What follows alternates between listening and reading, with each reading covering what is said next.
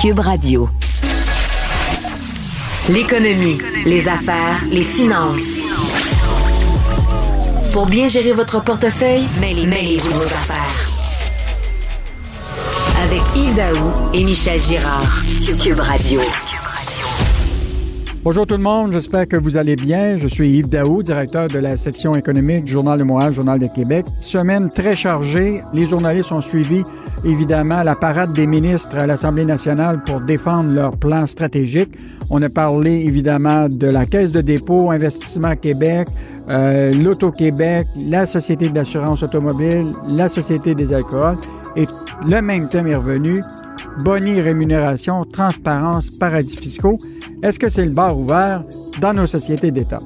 Évidemment, l'autre sujet qui touche les, gens, c'est toute la question des ruptures de stock, de pénurie euh, de matériel. On avait dit que l'après-COVID, il y aurait un retour à la normale, mais on s'aperçoit que de plus en plus, les consommateurs vont devoir payer plus cher pour leurs produits. Bon balado. L'économie, les affaires, les finances. Pour bien gérer votre portefeuille, mêlez, mêlez vos affaires. Cube Radio. On nous avait promis un retour à la normale à la fin de la, la, COVID, mais on s'aperçoit de plus en plus, et les consommateurs le voient, là, c'est de plus en plus difficile de trouver des produits. Il y a des ruptures de stock, les livraisons de marchandises sont en retard, les prix sont en forte hausse, on, regarde juste euh, la question du bois.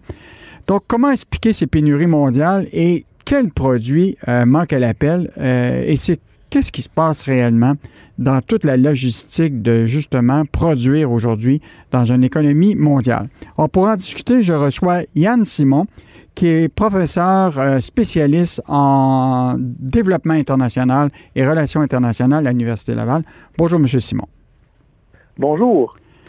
Évidemment, vous, nagez dans ces, informations, mais les consommateurs, eux, euh, ce qu'ils voient, là, c'est la réalité des tablettes plus vides, des livraisons de matériel difficiles à obtenir, des prix à la consommation, qu'on regarde le bois, l'acier et d'autres produits. Euh, vous, là, quelle est l'explication que vous avez par rapport à, justement à ces pénuries puis les problèmes qu'on vit actuellement de rupture de stock? Ben, il y en a plusieurs explications. Hein. C'est-à-dire que, bon, bien évidemment, la COVID a le dos large ces temps-ci, mais c'est une explication qui est tout à fait valable parce que ce qui se passe, c'est que, euh, comme déjà au début de la crise de la COVID, même dès la première vague, euh, il y a eu en Asie euh, des ralentissements, des arrêts dans des usines euh, ça a causé un effet domino dans les chaînes d'approvisionnement un peu partout dans le monde. Euh, et euh, ça s'est produit aussi successivement dans plusieurs pays au fil des vagues de la COVID. Donc, ce que ça fait, c'est que ça fait comme des perturbations importantes dans les chaînes d'approvisionnement. Et concrètement, ça rend les choses difficiles à avoir, c'est-à-dire que euh, pensez à des intrants d'emballage, euh, pensez à euh, certains autres éléments là pour fabriquer des canettes ou des contenants, mhm. pensez à certains composés industriels. Donc il y a des effets comme ça qui sont importants. puis un des effets les plus importants dont on parle ces temps-ci beaucoup, c'est le, fameux phénomène de rareté des, processeurs. Mhm.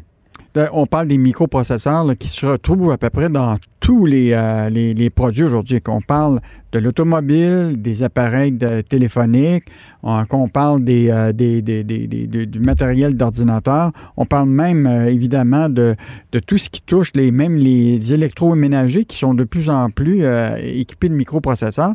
Est-ce qu'on est vraiment dans une situation catastrophique ou c'est en train de se résorber? Euh, c'est en train de se résorber parce que les entreprises travaillent très fort pour produire, mais euh, on devrait ressentir les soubresauts de ce qui se passe pour euh, certains spécialistes. Certaines prévisions nous disent même jusqu'à un an. pour vous donner une idée là, de, de, à quel point les entreprises travaillent fort là, pour rattraper, il y a une entreprise qui s'appelle TSMC, qui est un des plus grands fournisseurs de ces équipements au monde. et cette cette entreprise-là euh, nous, nous a dit publiquement que euh, les, euh, les usines fonctionnaient à plus de 100% de leur capacité en ce moment, justement pour rattraper le retard. Puis pour vous donner une idée de, de la, la compétitivité sur ce marché-là, il y a le prix des microprocesseurs qui, lui, peut, dans certains cas, pour certains usages industriels, peut jusqu'à décupler. Donc, imaginez si demain matin, votre appareil électronique préféré voit le prix d'un intrant faire x10, euh, eh ben vous aurez inévitablement des impacts sur le prix. mais vous avez raison de mentionner qu'il y a des microprocesseurs, il y en a maintenant partout, partout, avec la domotique, les maisons connectées, les usines qui sont de plus en plus connectées, qui deviennent mhm. intelligentes. ça devient comme un, bloc Lego important de, l'économie mondiale et de nos vies de tous les jours. Mhm.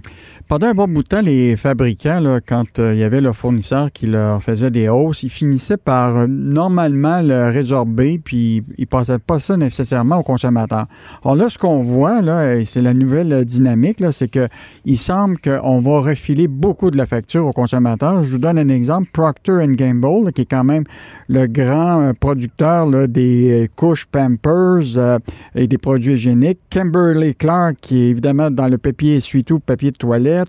Huggies et d'autres, et même General Mill, qui produit les céréales Cheerios, ont tout annoncé clairement qu'il y aura des hausses de prix, que les consommateurs doivent se préparer à payer plus cher pour, euh, pour leurs produits de tous les jours. Donc, ça veut dire que euh, la facture va être refilée aux consommateurs.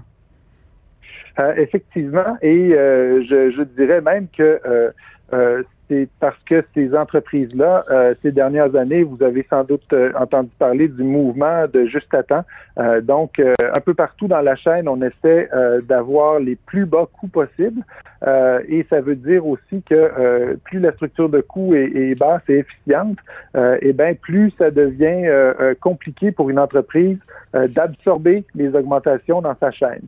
donc, inévitablement, il y a une partie des augmentations de coûts qui vont être filées aux consommateurs. et puis, parfois, c'est à cause de facteurs euh, qui peuvent avoir l'air fantaisistes. Euh, pensez par exemple à la, la pénurie de, ketchup qu'il y a eu dans les restaurants parce que euh, euh, pas parce qu'il y avait plus de ketchup, euh, mais bien parce que les fabricants de, des petits sachets, eux, avaient de la difficulté à obtenir les matières pour fabriquer les sachets et ne pouvaient pas les livrer mhm. avec un rythme soutenu avec l'augmentation des, des commandes à emporter partout dans le monde.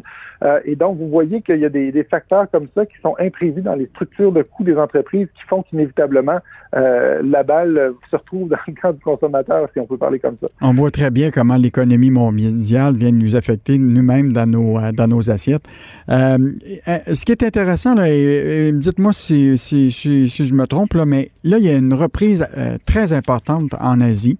évidemment, les, consommateurs ont repris beaucoup en, Asie. La reprise économique a vraiment débuté aux États-Unis plus faible euh, au Canada.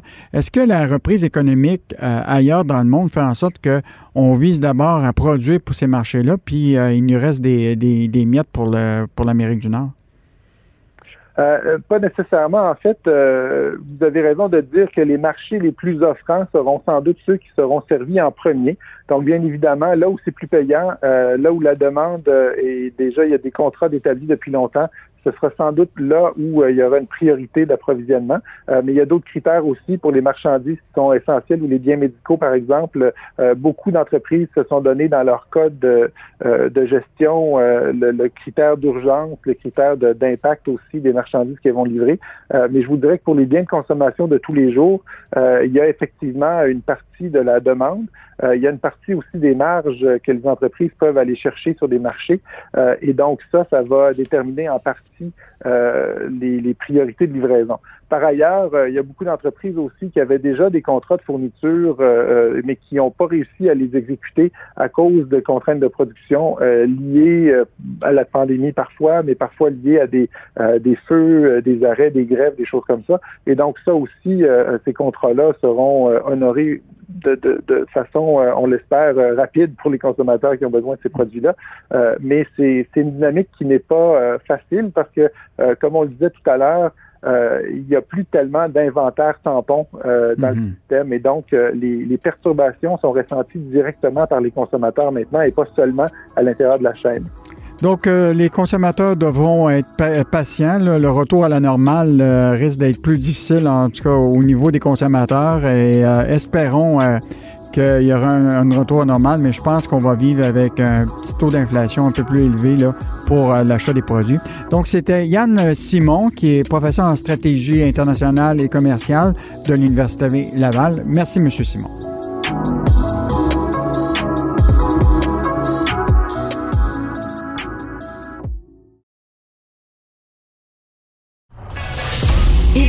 Michel Gérard démystifie, informe et analyse le monde des finances. Pour que vous puissiez enfin vous mêler de vos affaires. Cube Radio. C'est le dixième anniversaire euh, du fameux plan Nord qui avait été annoncé en grande pompe par euh, Jean Charest en 2011. Un plan qui portait le slogan Le projet d'une génération.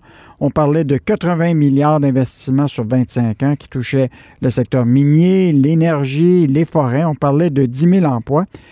Et depuis ce temps-là, euh, bien évidemment, on, regarde les chiffres et probablement que ce n'est pas nécessairement arrivé. Il y a eu plusieurs autres versions du plan Nord.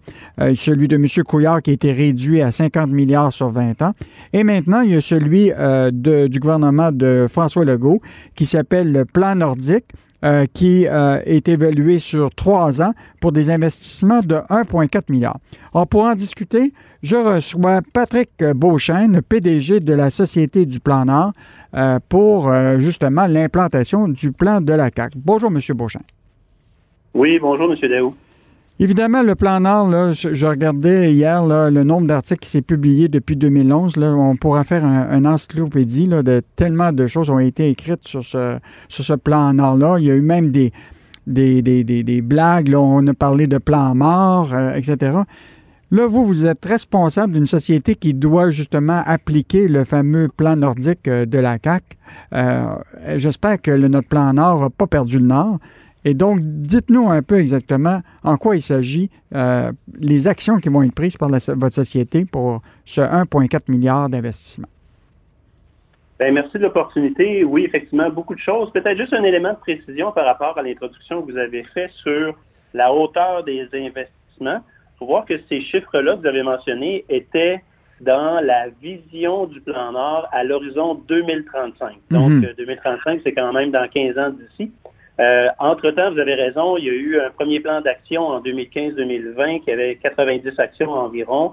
Et en décembre dernier, le gouvernement, M. Euh, Jonathan Julien, ministre Énergie et Ressources naturelles, qui est responsable de la Société du Plan Nord, a donc annoncé euh, le plan d'action nordique 2023 avec des investissements de 1,4 milliard sur cette période-là de trois ans.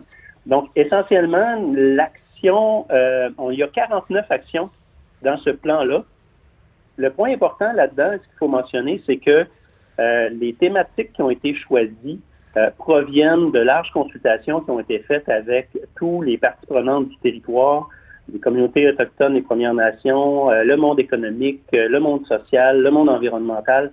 Donc, ce qui est important de mentionner, c'est que le plan d'action nordique est vraiment le reflet des priorités des habitants du territoire nordique. Pour le rappeler, le territoire du plan d'action nordique, c'est 1,2 million de kilomètres carrés. Hein. C'est le mhm. nord du 49e parallèle avec euh, environ 130 000 personnes comme population. Donc, c'est un très vaste territoire. Mais j'essayais de comprendre par rapport au plan que vous avez maintenant versus... Euh, bon, le plan, euh, M. Charret, c'était beaucoup le développement minier. Est-ce que le plan nordique, je vois, il est beaucoup plus euh, large et il touche à la fois la, dimension du tourisme de la région, les habitants. Euh, la portion minière a, l'air beaucoup plus petite qu'initialement. Ben, vous avez raison dans la mesure où l'orientation du gouvernement actuel était vraiment de faire en sorte que le prochain plan d'action soit résolument tourné dans la perspective du développement durable. Donc, la dimension sociale, la dimension environnementale devenait importante. La dimension économique est toujours présente, euh, mais on travaille dans l'ensemble de ces perspectives-là. Et il y a quatre grandes orientations là, qui structurent euh, le, plan d'action. Il y en a un qui c'est sur l'accès au territoire. C'est les infrastructures euh, routières notamment, la question des, investissements qu'on peut faire, soit en télécommunication ou pour l'exploitation des ressources. Euh, et sur le 1,4 milliard sur trois ans, cet axe-là, cette orientation-là, représente euh, plus d'un milliard en investissement. Donc, en termes de projet de route, là, je peux vous donner, la, par exemple, la, route 138 là, sur la Basse-Côte-Nord, euh, la route 389 qui est au nord, qui mène jusqu'au barrage Manic 5, mais qui continue encore plus au nord. On travaille aussi sur la, la route, la réfection de la route euh, qu'on appelait la route de la Bay James, qui a été mhm. renommée euh, la route Billy Diamond. Donc, beaucoup, beaucoup de travail en infrastructure à, cet effet-là. Euh, dans les trois autres actes d'intervention, il y en a un qui porte sur un tissu économique fort et diversifié. Et dans ces éléments-là, c'est là, qu'on travaille plus sur les éléments du potentiel touristique, le marketing territorial, le développement d'une filière bioalimentaire. On a à la Société du Plan Nord un programme d'aide financière pour les serres communautaires, c'est-à-dire que euh, c'est peut-être un peu contre-intuitif de penser qu'on peut faire de la production horticole sur le territoire nordique, mais quand on fait des infrastructures comme des serres horticoles, euh, ça peut se faire. Et on a un, beau programme d'aide financière là-dessus. Euh, Donc, est-ce que vous me dites actuellement sur le 1,4 milliard, la grande majorité de, l'argent va aller sur des projets d'infrastructure qui, qui, est de la route essentiellement? Ouais, puis ça, ça fait partie. oui, on peut, on peut, on peut, si on veut vraiment juste segmenter, ils vont dire on fait une route, c'est une route, mais pour les gens de la basse côte nord, être désenclavé, c'est extrêmement important. Euh, vous avez peut-être vu cette année la route blanche, là, normalement, qui est la route que les gens de la basse côte nord, entre Blanc-Sablon, grosso modo, puis Natashquan, c'est une très grande distance, mm. mais ils peuvent faire ça en motoneige parce qu'il y a de la neige, parce que mm. les rivières gèlent. Et cette année, euh, il n'y a pas eu de route blanche. Donc, mm. euh, les, les, villages se sont trouvés isolés finalement à peu près toute l'année. Et c'est extrêmement important pour eux d'être capables d'avoir une voie d'accès entre les communautés. Donc, ultimement, la route, c'est une route, bien sûr, mais c'est aussi la base de l'augmentation de la qualité de vie pour ces, ces communautés-là euh, sur, sur la base Côte-Nord. Fait qu'il faut le voir dans l'ensemble de l'œuvre. Là. Euh, évidemment, faire des infrastructures dans cette région-là avec les contraintes de distance, la contrainte de, de proximité des matériaux, par exemple, les coûts, les coûts augmentent très rapidement. Hmm. Ah, je, vais revenir sur, euh, je vais revenir sur les deux axes, les autres axes sur lesquels on travaille. Le troisième, c'est un milieu de vie attractif et dynamique. Donc, à l'intérieur de ça, on travaille au niveau euh, du milieu culturel, on travaille au niveau euh, des, des, téléservices, donc infrastructures de télécommunication. on a aussi des programmes d'aide financière là, qui, qui, nous aident pour soutenir des projets d'ordre environnemental, social ou entrepreneurial. Donc là, on travaille vraiment de proche avec les communautés, avec leurs besoins, leurs projets, puis on les soutient là-dedans. Et le quatrième volet, bien évidemment, c'est la question de la protection de l'environnement, avec les cibles d'air protégées, avec l'engagement aussi qu'à l'horizon 2035, il y ait 50% euh, du territoire du plan Nord, du territoire nordique, euh, qui soit voué à des mesures de protection environnementale. Donc, ça fait quatre grands chapitres à l'intérieur du plan d'action nordique 2023 un budget total de 1,4 milliard. 1 milliard pour le volet infrastructure, grosso modo, une répartition là, dans, du reste du budget du 400 millions restant dans les trois ans. Hmm. Donc, on est vraiment de très, on est dans l'action. Hmm. Juste vous dire, euh, j'ai visité beaucoup euh, la, Côte-Nord. Je suis même allé jusqu'à Kegaska. Euh, évidemment, c'est pas évident de partir de Natashquan en auto jusqu'à Kegaska. Votre auto est totalement blanche après quelques, quelques kilomètres.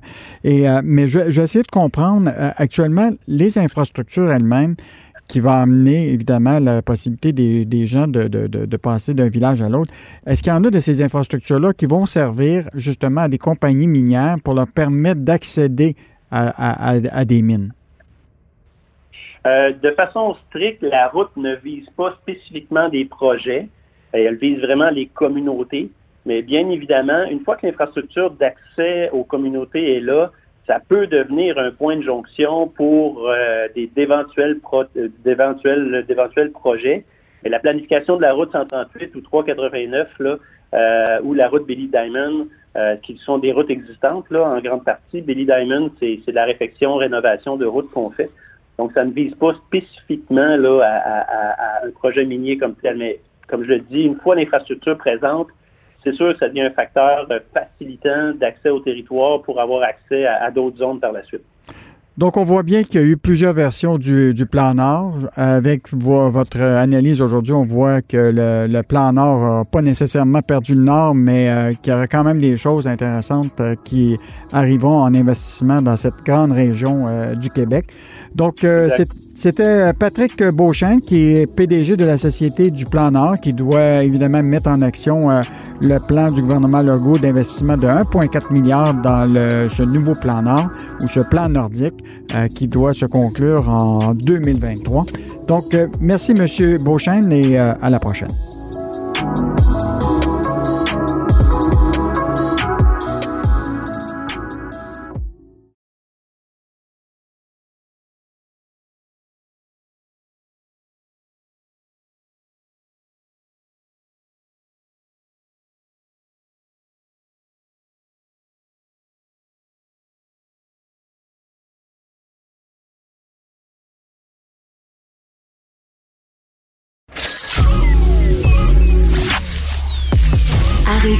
Sur une scène.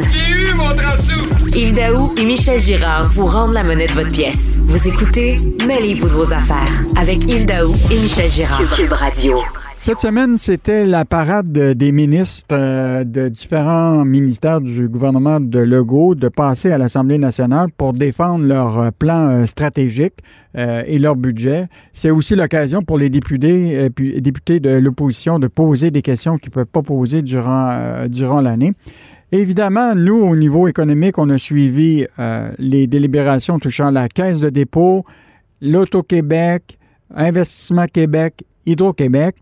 Et euh, pour en discuter, euh, je reçois notre chroniqueur, Michel Girard, qui est chroniqueur au Journal de Montréal, le Journal du Québec. Salut, Michel. Bonjour, Yves. Il est revenu dans les discussions là, durant toute la semaine. Évidemment, on écoutait ça. C'était pas compliqué. Là. Euh, transparence, rémunération, qui était presque barre ouvert pour certains. évidemment, les paradis fiscaux. donc, on en a eu pour toute la semaine. Euh, évidemment, je pense qu'il y a des sujets qui, t'ont interpellé. Évidemment, le fameux cadeau électoral de la Société de l'assurance automobile que François Legault a accordé aux Québécois de 1,16 milliard de dollars. Est-ce que tu es content ou euh, tu n'es pas content? ben, en tout cas, lui, le gouvernement Legault est heureux de cette nouvelle, euh, de ce cadeau de la part de la Société de l'assurance automobile du Québec. Euh, bon, un cadeau, euh, en fait, c'est qu'on on donne un congé de paiement sur euh, pour la contribution de l'assurance. Chaque année, on paye évidemment notre permis de conduire, puis il y a une contribution au régime de l'assurance de l'assurance auto. Et puis, pour les deux prochaines années, c'est-à-dire 2022 et 2023, on va avoir un congé de paiement d'assurance. Cela dit, euh, c'est une, oui, le gouvernement Legault était très heureux euh, de cette nouvelle-là parce que, en fait, euh, ça tombe bien. Hein? 2022, c'est l'année des élections. Ah ben. Ah ben. Alors, c'est comme une coïncidence. C'est un hasard, c'est sûr, c'était pas planifié. Mm-hmm. mais, mais mettons que ça tombe heureusement bien pour le, le, gouvernement Legault. Mais moi, ce que j'ai ce que, ce que j'ai mis en parallèle, c'est comment ça se fait que le gouvernement Legault est si heureux, comprends-tu, de, de ce cadeau de la, de la Société de l'assurance automobile de 1, presque 1,2 milliard, alors euh, qu'il a fait des pieds et des mains pour tenter de nous euh, de, de, ne pas nous rembourser les trop perçus qu'Hydro-Québec euh, avait euh, effectué, accumulé euh, sur le dos des, des clients d'Hydro pendant de nombreuses années. C'était 1,5 milliard. C'était 1,5 oui, milliard. 1,5 milliard. Ben, j'ai trouvé l'explication. C'est très simple. ben oui. Alors, écoute, c'est pas compliqué. C'est que ce qui arrive, c'est que les revenus d'Hydro-Québec, eux, font partie des revenus consolidés du gouvernement du Québec. Donc, ça entre dans le calcul des revenus euh, du budget du gouvernement du Québec, tandis que les revenus et euh, les dépenses euh, concernant la Société de l'assurance automobile, ça n'entre pas dans les revenus consolidés. Donc, ce qui veut dire que le 1, presque 1,2 milliard que va verser en cadeau la Société de l'assurance automobile, ça n'affecte aucunement le budget du gouvernement du Québec. Alors, c'est pour ça qu'il... Donc, c'est une, c'est une promesse de Legault à coût zéro? Ben voilà. Non, non, mais c'est ça, c'est un cadeau vraiment à, à coût zéro pour, pour le gouvernement.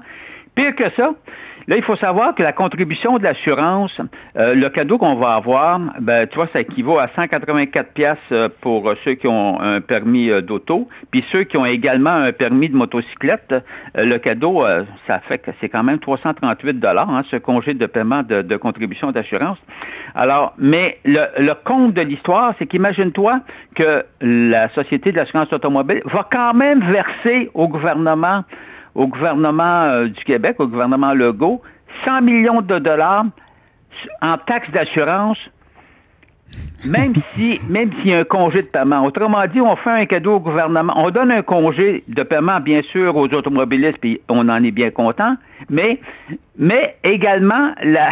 C'est une promesse à cause des. cadeau, Faire 100 millions euh, en taxes sur l'assurance, mais c'est parce qu'il n'y en a pas eu d'assurance, il n'y a, pas de contribution d'assurance, mais ça importe peu. On verse quand même ce 100 millions de dollars-là au gouvernement, au gouvernement du Québec. Écoute, je trouve, que ça, ça, n'a, pas de bon sens. Alors, tu comprends-tu pourquoi le gouvernement Legault est si heureux de cette nouvelle-là? Non seulement, non seulement c'est un cadeau qui tombe bien parce que c'est en 2022-2023, l'année 2022 étant l'année électorale, mais, mais en plus, il, reçoit, il reçoit, le gouvernement reçoit 100 millions. Alors, regarde, alors que, alors que du côté de Hydro-Québec, concernant les trop perçus sur 1,5 milliard, je rappelle aux gens qu'on a eu droit seulement en argent sonnant, c'est-à-dire en économie de, sur la facture d'Hydro, 500 millions de dollars, donc seulement le tiers. Le 1 milliard restant, il nous a enfiroipé avec l'histoire qu'il n'y avait pas que les tarifs d'électricité en 2020 ont fait l'objet d'un gel. Donc, euh, ils n'ont pas cru euh, à hauteur de, l'inflation. Euh, le gouvernement Legault a calculé que ça valait ce gel-là 195 millions de dollars. Puis après ça, ils ont, pris la valeur future que ce que représente le 195 dollars, ils l'ont échelonné sur, sur 5 ans, puis ils ont dit, ben ça, là, ça vaut un milliard. On, est, on, est avec euh, Michel Girard, chroniqueur au Journal de Montréal, Journal de Québec. On a suivi évidemment tout ce qui s'est passé à l'étude des crédits des différents ministères à l'Assemblée nationale. Et évidemment, il y a eu la prestation du PDG de la Caisse de dépôt, Charles Lemont. Le sujet de l'heure, évidemment, qui revient chaque fois, les paradis fiscaux. Alors là, on le sait, là, la, caisse de dépôt a à peu près autour de, en valeur, 24 milliards d'argent, de dollars euh, répartis dans euh, ses actifs au niveau de paradis euh, fiscaux.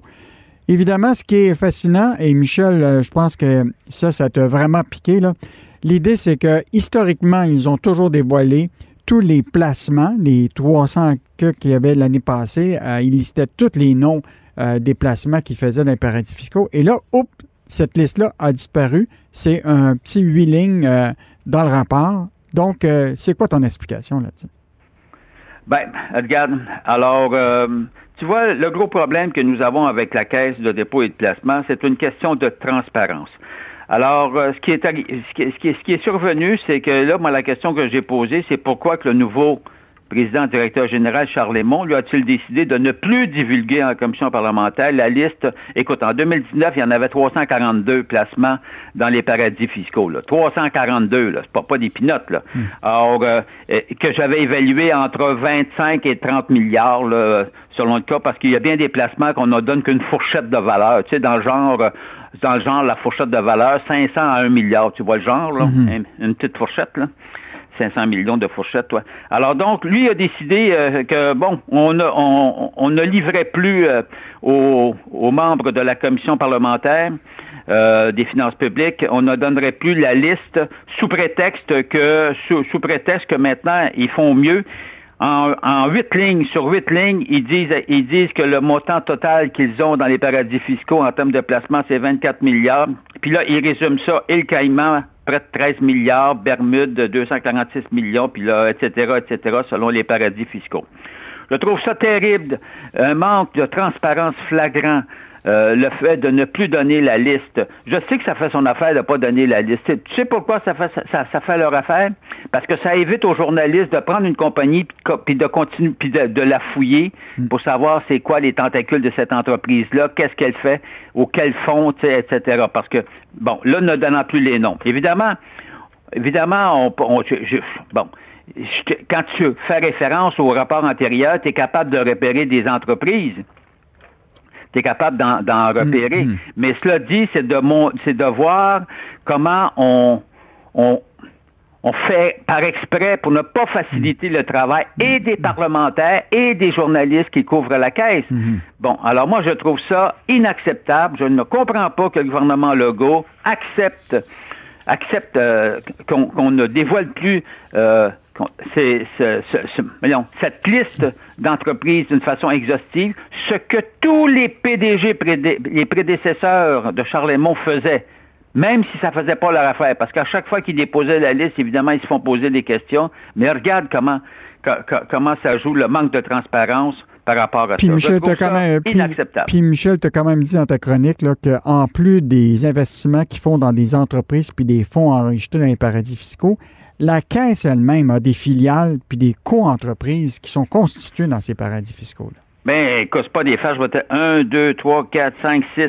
Il y a six fonds aux co-entreprises dont la caisse, elle, euh, dont la caisse détient à hauteur de 80 à 90 à 100 ou bien alors des entreprises ou des, fonds ou des causes entreprises qui, sont installées, c'est-à-dire enregistrées dans les paradis fiscaux et qui appartiennent à la caisse. Imagine-toi là.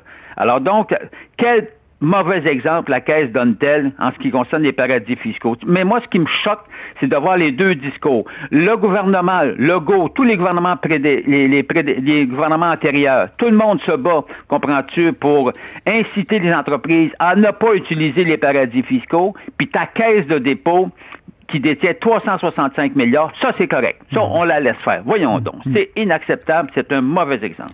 Donc, euh, Michel Girard, qui est chroniqueur au Journal Le Moage et au Journal de Québec, euh, évidemment, euh, ça l'a choqué, la, caisse, mais peut-être qu'il y a d'autres choses qui l'ont choqué aussi.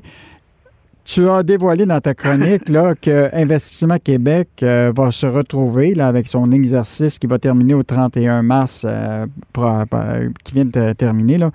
Ils se sont retrouvés, évidemment, avec des revenus beaucoup plus importants que l'année dernière.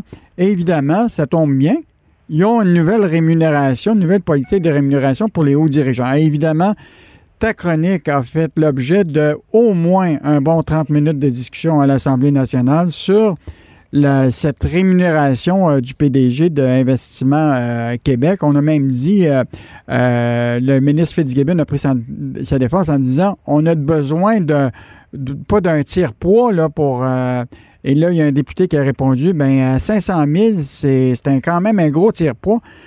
Euh, rappelle-nous un peu, qu'est-ce qui se passe vraiment à Investissement Québec euh, avec euh, les nouveaux résultats? Bien, ce qui arrive, c'est que Investissement Québec, le gouvernement Legault, toujours, évidemment, avec une proposition qui a été acceptée par le ministre fort du gouvernement, Pierre Fitzgibbon, ex-homme d'affaires qui a fait beaucoup d'argent dans, les affaires. Hmm. on n'est pas contre ça, hmm. il n'y a pas de problème. Mais cela étant dit, alors, c'est, tu comprends-tu, on a, et Investissement Québec est devenu beaucoup plus présent, présente, la société d'État, présente dans, dans, le milieu économique au Québec. Le gouvernement, le ministère de l'Économie puis Investissement Québec, ça marche ensemble. Alors, ça, j'ai, j'ai pas de problème avec ça. Cela dit, euh, on sait que c'est Pierre Fitzgibbon qui a amené à la tête à la tête d'Investissement Québec euh, Guy Leblanc.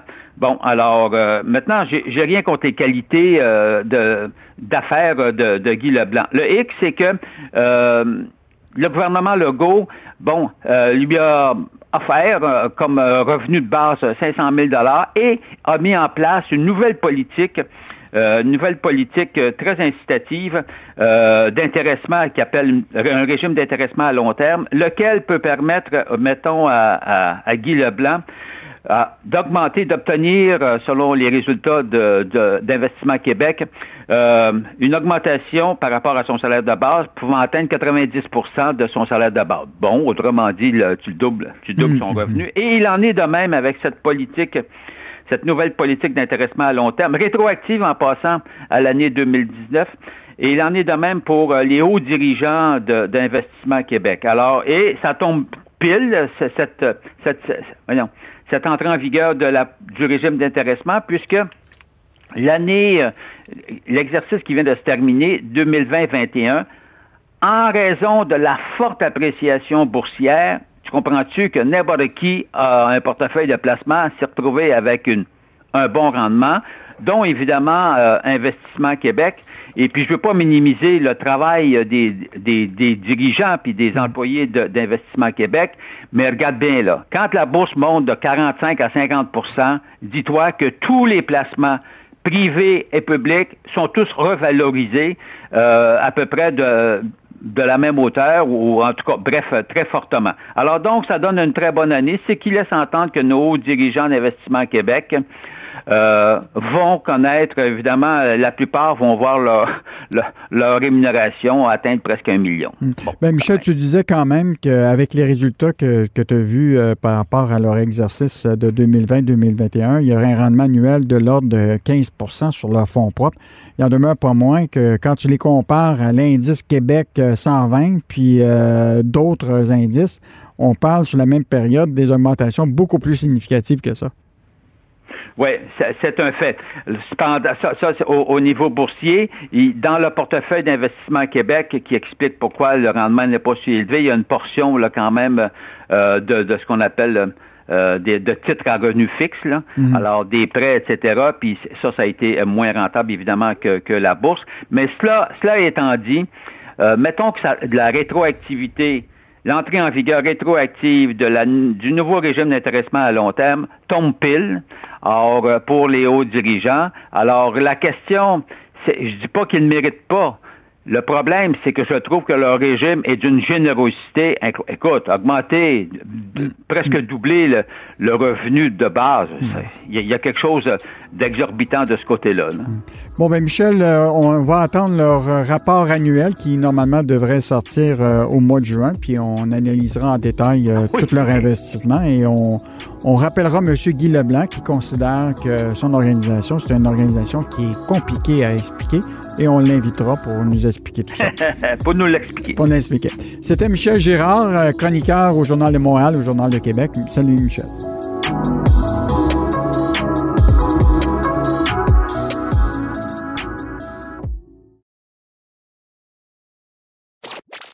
Pour que l'argent fasse le bonheur, mêlez-vous de vos affaires. Avec Yves Daou et Michel Girard. On nous avait promis un retour euh, à la normale sur le plan économique, euh, mais après la COVID-19, euh, ça semble très différent. Et pour les consommateurs, on s'en aperçoit des ruptures de stock dans des magasins, des livraisons qui sont en retard, des hausses de prix significatives, que ce soit sur le bois et évidemment sur d'autres d'autres produits de, de consommation. Alors, pour en discuter, je reçois Pierre-Olivier Zappa, qui est journaliste et animateur à l'émission En vos affaires euh, sur LCN, qu'on peut évidemment écouter du lundi au vendredi à 18h30. Euh, salut Pierre-Olivier. Salut Yves. Évidemment, là, je cite tout au cours de ton émission, là, tu analyses euh, toutes sortes de, situations où on voit des ruptures de stock, on voit tout l'écosystème de la, du transport des marchandises qui, qui, est dans le trouble depuis, euh, évidemment, le blocus ferroviaire, mais aussi ce qui s'est passé euh, dans le canal de Suez. Euh, qu'est-ce que les gens te disent présentement par rapport à des ruptures de stock?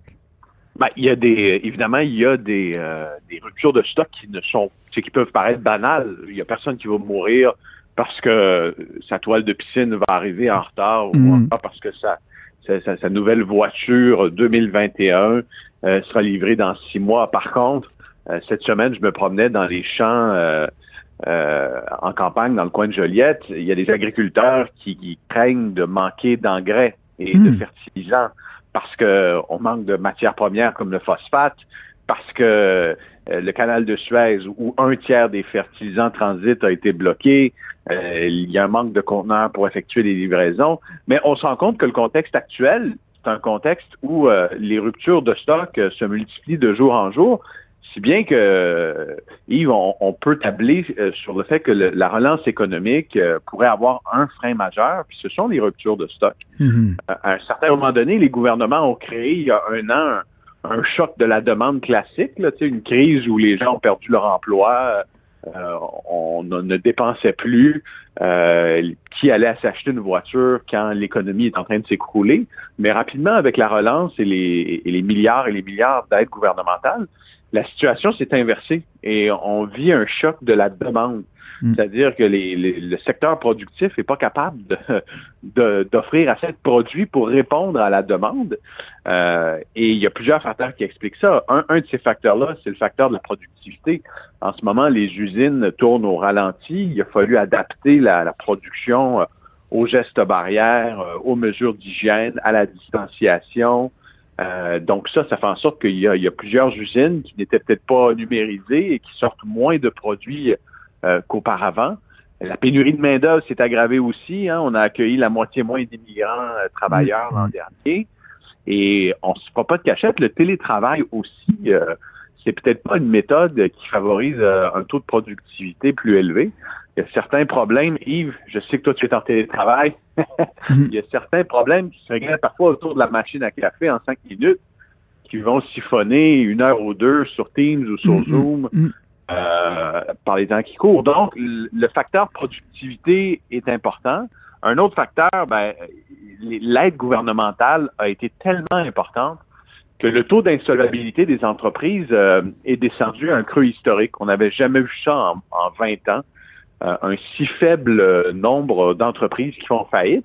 Puis ça, ça me fait dire que d'ici quelques semaines, quelques mois, une fois que les programmes gouvernementaux, là, possiblement au cours de l'été, vont prendre fin, ben, toutes ces entreprises qui étaient probablement insolvables à quelques semaines de la faillite avant le début de la pandémie vont euh, possiblement déposer bilan. Et ça, ça me, fait dire que la pénurie de stock, les ruptures de stock, les, ruptures au sein des chaînes d'approvisionnement euh, pourraient, s'accélérer à partir du moment euh, où certains joueurs ne bénéficieront plus de, de l'aide gouvernementale. Pierre-Olivier, évidemment, on a parlé beaucoup de la question de la pénurie des microprocesseurs qui se retrouvent dans tout. Là que ce soit les voitures, euh, les appareils électroménagers, les appareils électroniques, euh, puis même euh, au niveau de la production, ça a des impacts même pour certaines usines. Et là, ce qu'on s'aperçoit, c'est que les grands manufacturiers vont normalement être prêts à absorber les coûts des fournisseurs, mais là, ils ont décidé vraiment de le refiler aux consommateurs. Je te prends un exemple, Procter Gamble qui est un grand producteur là, des couches, le Pampers, euh, les, les, serviettes sanitaires Tampax, Kimberly Clark dans le papier de toilette, les Huggies, euh, General Mills dans les céréales chez Cheerios, là, ils sont tous en train d'indiquer clairement qu'ils vont augmenter leur prix justement à cause des problèmes de logistique, de production. Donc, à la fin, c'est les consommateurs qui vont payer bientôt. Là. Ah, clairement, je veux dire, la, facture va, va, augmenter. La question à, savoir, c'est que ce soit temporaire ou durable? Euh, cette semaine, à l'émission, je recevais l'économiste en chef de la Caisse de dépôt, Martin Coiteux, qui, selon son scénario de base, me disait euh, ça sera, euh, ce sont des pénuries et des hausses sur quelques, mois et, ça va se résorber éventuellement quand les gens vont avoir la possibilité de voyager et de dépenser leur argent euh, discrétionnaire de façon plus aisée. Euh, avec les restos qui vont rouvrir, les gens ont peut-être moins d'argent pour se faire une terrasse ou achèteront moins de céréales chez quel, de, de Kellogg's, donc mm. la, demande sera moins forte. Néanmoins, il faut, faut garder une chose en tête. La pénurie est telle que ça force des pays à faire des choses qu'on n'a jamais vues. Prends l'État de Taïwan qui demandait il y a quelques semaines à l'Allemagne des vaccins Pfizer en échange de microprocesseurs, parce que Taïwan, c'est un des plus gros fabricants de micropuces. On demandait en échange de vaccins, euh, des, on, offrait des microprocesseurs pour euh, l'assemblage des Jetta et des Golf. Donc, c'est dire à quel point cette pénurie-là, ces pénuries-là, euh, deviennent une monnaie d'échange pour les États qui qui se retrouvent dans le trouble, comme le secteur automobile en Allemagne. Donc, la, question qu'on doit se poser, ben, pour combien de temps encore une économie en rupture de stock? Euh, on regarde les impacts pour Ford, euh, pour les fabricants automobiles, ce sera énorme. On parle de un million de voitures cette année seulement qui ne pourront pas être assemblées et vendues. Donc, euh, ce qui s'annonçait comme une période de forte croissance économique dans plusieurs industries sera freiné par, par ces ruptures de stock qui se, qui se multiplient. Hmm. Euh, Pierre-Olivier, c'est clair, les entrepreneurs et les consommateurs devront être patients encore pour une bonne année. Et euh, donc, on te suit toujours à ton émission euh, À vos affaires sur LCN du lundi au vendredi à 18h30. Donc, c'était Pierre-Olivier Zappa, animateur et journaliste à l'émission À vos affaires.